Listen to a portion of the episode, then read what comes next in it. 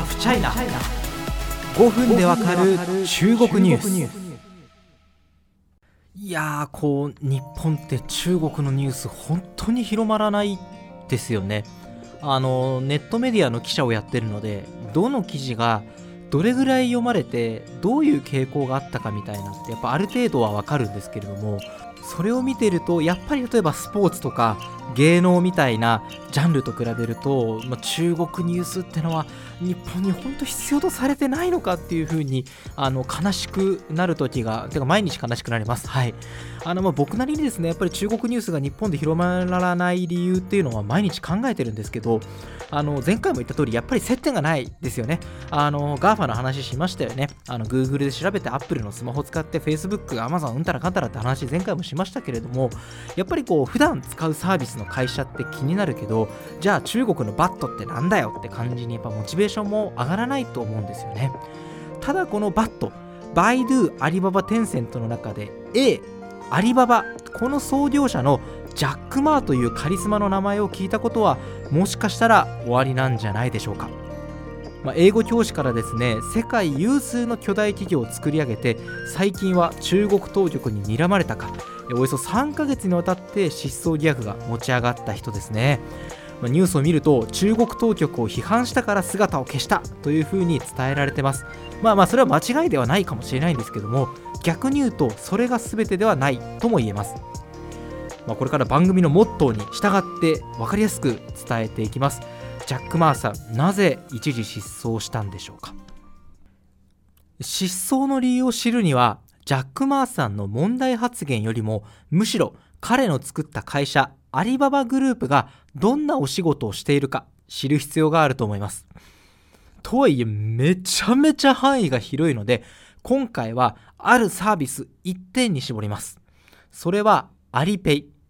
まあ、QR コードを使ってスマホでピピッとお金を支払えるサービスのことです。日本でもですね、百貨店とかデパートとかでご覧になったことありませんか？なんかアリペイ ALIPAY って書いてある QR のなんか板みたいなやつ。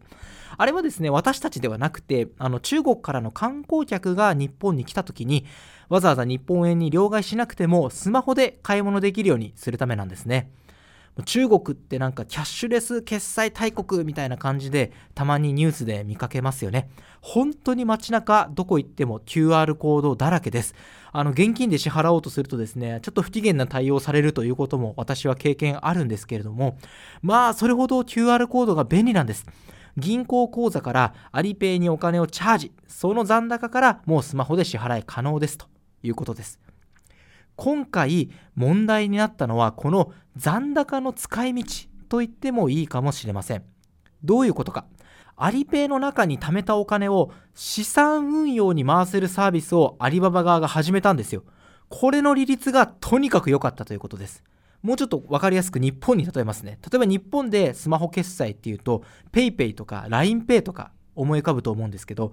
例えばこの PayPay に1000円チャージして800円使いました。残り200円、残高余った。じゃあ、この200円を運用に回そう。すると、銀行に預けるよりもずっとたくさん利子がもらえるっていう流れです。つまり、まあ私たちもそうですけど、銀行にお金預けて利子で稼ごうって考えをしてる人あんまりいないですよね。でもこれは割と大きな利子がもらえるってことで銀行からお金を剥がしてアリペイにチャージしまくる人が増えました。銀行に預けるよりもアリペイの方がいいじゃんってことでどんどんどんどん口座からアリペイにお金移すんですね。まあ、中国政府はこれを重く見てこのサービスの使用額をどんどんどんどん規制します。そりゃそうですよね。あの銀行って預けられたお金をもとに貸し借りをしてその利材で稼ぐって商売なのにそもそも預けてくれるお金が減るってことはもう体の中を流れる血液の量が減るようなものです。もう一つ政府においおいと思わせるようなサービスがありました。例えばチャージ額は今1000円しかない。でも目の前にある2万円のプラモが欲しい。こんな時にパッとお金を借りられたら借りられるんですっていうサービスです。フォアベイ。中国語で使っちゃえという名前のサービスですね。まあ、これどういう仕組みなのかっていうと、お金を貸してくれるのは実はほとんど銀行なんですよ。アリペイはっていうと、まあ、貸したお金が踏み倒されるリスクを背負わずに、この人はこれぐらいなら貸しても安全ですよちゃんと返してくれますよっていう信用評価を AI で行ってその情報を銀行に提供そして間に入ったからといって手数料だけちゃっかり儲けるというスキームです。アリペイがなんでこんなゲートができるかっていうとそのユーザーがいつどこで何にお金を使ったかデータを把握しているのでかなり精密な評価ができると言われているんですね。例えばこの人は沿岸部に、えー、住む30代男性で食費はこれこれぐらい収入はこれぐらいいつもこれぐらいお金を使ってるみたいなことが全部分かっちゃうわけですからそれを AI で計算すればこれぐらいならお金貸しても大丈夫だよねってことが分かる。逆に言うと銀行はそれを分かる術がないからアリペイに頼らざるを得ないという部分はありました。ちょっとまとめましょうか。アリペイというのは基本的には QR コードを使ったスマホ決済。だけど2つ大きな機能がプラスされました。余った残高を資産運用に回してたくさん利子をもらえるサービス。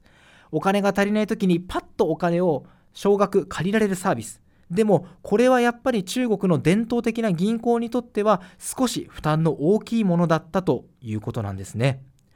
まあ、こうして、まあ、アリババっていうのはこのテクノロジー AI を使ってですねあの大きなま利益を得ていくということになるんですけれども伝統的な金融業界銀行業界にとっては面白くないという一面もあったはずです。こうした動きが後々失踪事件につながっていくのです。